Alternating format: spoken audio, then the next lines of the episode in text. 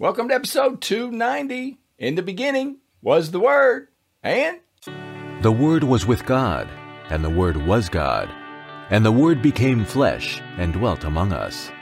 Spending time in the Word of God is the best way to spend time with God. Welcome to No Doubt, No Fear, Only Believe podcast, where we will encourage, inspire, and empower you to live your best life in Christ.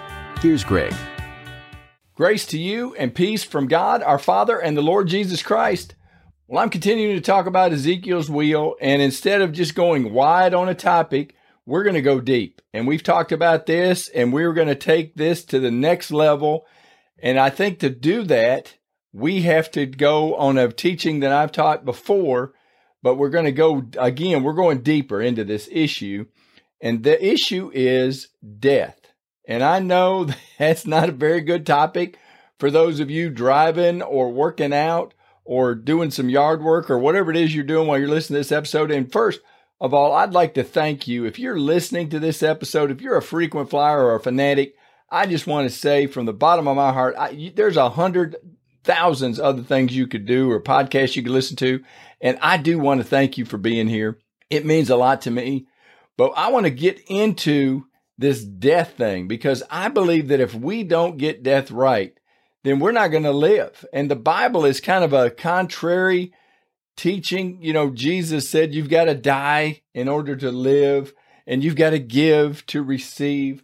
God's ways are not our ways. And if we don't learn to do the things God's way, then our way is always going to get in the way.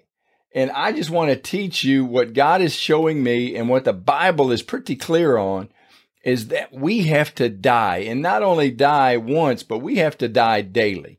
And Paul, the apostle Paul does a wonderful job. And I think it's in first Corinthians. We're going to go to it. I think it's 15. There's where Paul talks about dying daily and that we've got to be planted.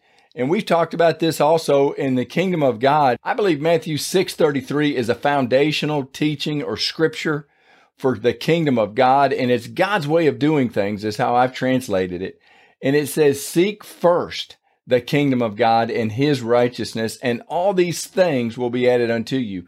And the seek first, before you do anything else, look at, and I think God's way of doing things is the kingdom of God. And I'm going to paraphrase this, kind of put it into Greg's vernacular.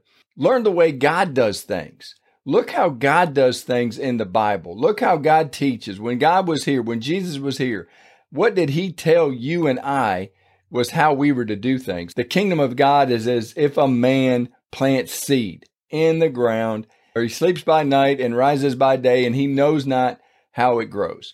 And then it starts talking about the growth pattern. I want to get you to thinking about that seed. And then when he talked his disciples about the sower of the seed, and the seed is the word of God. We know if you're a frequent flyer here, you know that the incorruptible seed is the word of God. And the word of God is Jesus. It's it is the Bible. It's a lot of things, but we have got to learn, and this is our soapbox moment. We have got to learn how to plant this seed. And we can't just throw it on the ground because if you read the parable of the sower, that if you throw it on hard ground, the birds of the air, which represents the punk, the demons, they're going to swoop down and they're going to take the seed up. They're not going to allow it to grow. The, the thing Satan cannot fight is the word of God. So he's going to do everything he can to keep the word of God from being planted in your heart. And if he's got to distract you, if he's got to give you things that you should not have, or if he's got to just take the seed away, he's going to do whatever it takes because he cannot fight this word. And the only way he fights it, and I think is a is a wonderful strategy, is just to distract the fire out of you. And we're all distracted. I, I'm distracted. You're distracted. There are many multiple things that we can be doing all day, every day. And getting in the Word of God usually is a struggle for most people because you have opposition to it. Satan don't want you in there. Satan does not want you spending time, and that's why we're here. And that's why I want to thank you for being here because we're digging into this thing and we're getting into the Word. Matthew six thirty three. Seek first God's way of doing things and His righteousness, and all these things were going to be added unto you. If you want things in your life, look how God does it. And His righteousness. That means when I say if you're not a Christian, none of this stuff's probably going to do you any good because his righteousness, says seek first God's way of doing things and his righteousness. and all these things will be added unto you. So all the things of the world will be added to you when you do it God's way. And again, we're talking about seed time and harvest, and we're talking about the time is what is such a critical component of all of this. And you cannot short circuit or you can't circumvent a harvest. You have to plant the seed in the ground and you have to wait for that seed to die. And then you got to wait for it to start growing underground with the root system and then poking through the ground. And then it grows and then it can bear fruit and then you can harvest. And we'll go to 1 Corinthians 15 31. I affirm by the boasting in you, which I have in Christ Jesus our Lord, I die daily. Paul's telling the Corinthian church, look, I'm going to tell you straight up, I die daily. And he does. And when we go to Romans 12 1, this is another one of those foundational scriptures. And that's why I think death is such an important topic. And most people walk away from it or around it we don't want to think about it. We kind of put that in the back of our mind. Look, we're all going to die. I don't want to, you know, I'm one day closer today of my death than I was yesterday. I'm one day closer for Jesus' return. Time is ticking here on earth and death is inevitable. If you are born in life, you will die. It's just one of those things that's going to happen. Instead of ignoring it, we're going to embrace it here. We're going to embrace death, not because we're morbid or not because of anything other than what the Word of God says about it. And we need to, God's way of doing things, it's seed time and harvest, but it's also God sees the end from the beginning. So God kind of looks at things backwards. God kind of sees how it's all going to end and then he plays it back. And I think that's a great way to quote, live your life is that if we will, with the end in mind, if we'll start living our life with the end in mind, we're all going to be dead one day. This is a tough topic, and I understand, but we're all going to be in a casket. I've had a lot of good friends of mine and family members pass away. You've probably, if you're listening to this, you've probably endured it too because it just happens, part of life. We need to understand that one day we're going to stand before Father God. I want to help you hear, well done, my good and faithful servant. And I don't think we're going to hear that unless we live with purpose down here. And instead of being distracted by the punk, instead of being distracted by everything going on in this world, distracted with what's going on in our body, all these different enemies that are fighting against us, we need to figure out what we were put here to do. And then we need to work backwards and we need to figure out where back to where we are right now. And we're going to go forward to this. We're going to look with the end in mind. We're going to seek first God's way of doing things. We're going to point to, well done, my good and faithful servant. And I've talked to multiple Christians, and every time I say that, most people don't think about it and they haven't really verbalized that. But I believe just about everybody I've talked to says, yeah, I'd like to hear Father God say, well done. And I think a lot of people are in the boat that I was, that they were just going to hear welcome. I know multiple Christians that don't have any problem believing they're going to make heaven it's just they're not certain that they're going to hear, Well done, my good and faithful servant.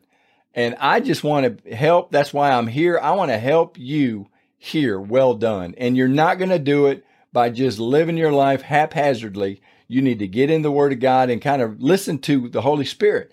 What does He want you to do? What did He make you for?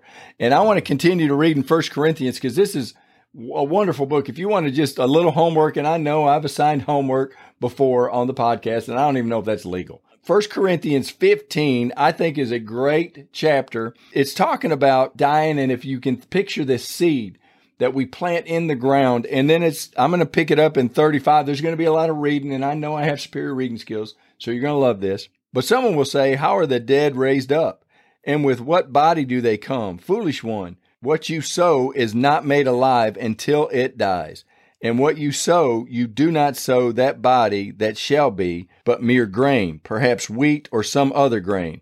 But God gives it a body as He pleases, and each seed its own body. All flesh is not the same flesh, but there is one kind of flesh of men, another flesh of animals, another of fish, and another of birds. There are also celestial bodies and terrestrial bodies, and the glory of the celestial is one, and the glory of the terrestrial is on is another. There is one glory of the sun, another glory of the moon, and another glory of the stars, for one star differs from another star in glory.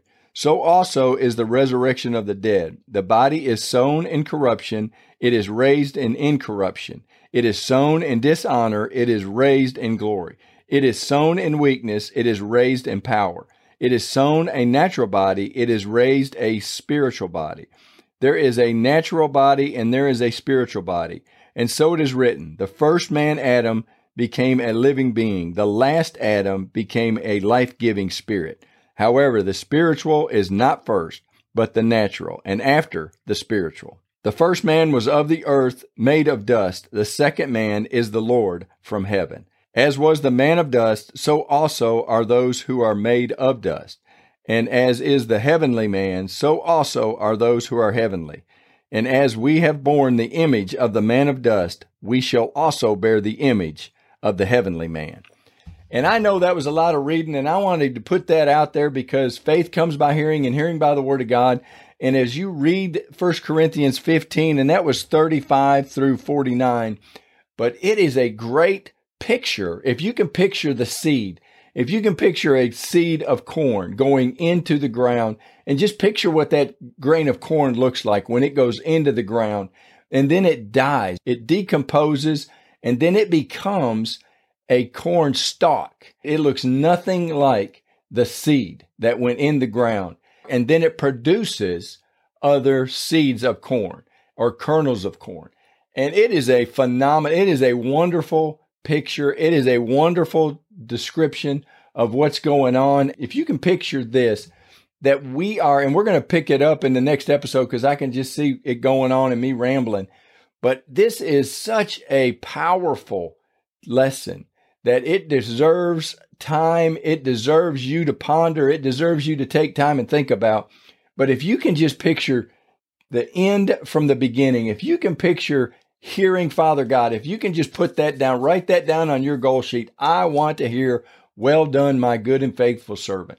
And if that's you, because that's me, I want to just encourage you to continue into this walk with me. We're going to kind of dig into this death thing because I think if we get death right, then we'll get life right.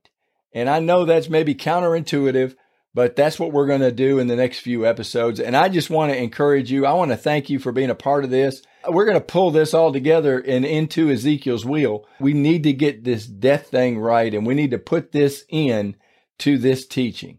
So let's pray real quick. God, we thank you so much for your word. God, we thank you for your Holy Spirit. God, we thank you for your son Jesus, and we thank you that your plan for salvation was pure and it was true and it was accomplished over 2,000 years ago. And God, we thank you that all we have to do is declare Jesus Lord and we are saved. Lord, we thank you for such a wonderful salvation, such a wonderful gospel, good news message. And we thank you that all we have to do is humble ourselves and come before you. God, we thank you. We love you. We ask it all in Jesus' name. Amen. Well, thank you for being a part of this, and I look forward to visiting with you in the next episode.